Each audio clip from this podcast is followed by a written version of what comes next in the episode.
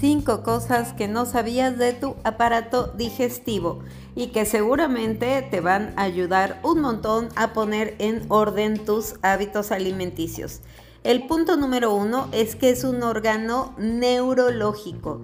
Así como lo escuchas, en tu aparato digestivo hay 600 millones de neuronas. Imagínate, por algo le llaman el segundo cerebro y esto quiere decir además que pertenece al sistema nervioso entérico.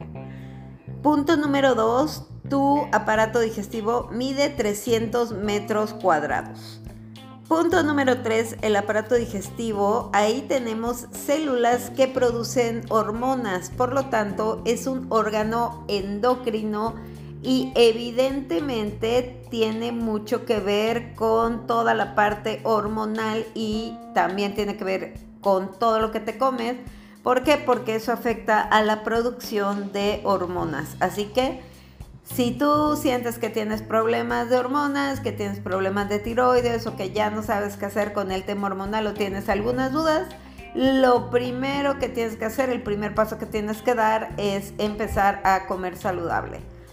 Eh, cuarto punto, el 80% de las células inmunitarias están ahí. Eso quiere decir que tu aparato digestivo es un órgano inmunitario y evidentemente si ahí están el 80% de las células inmunitarias, para poder elevar tu sistema inmune, pues adivina qué. Obviamente tienes que poner atención a tu aparato digestivo porque eso te va a ayudar a elevar tu sistema inmune y si recuerdas el punto número 3 también te va a ayudar a tener un mejor entorno hormonal.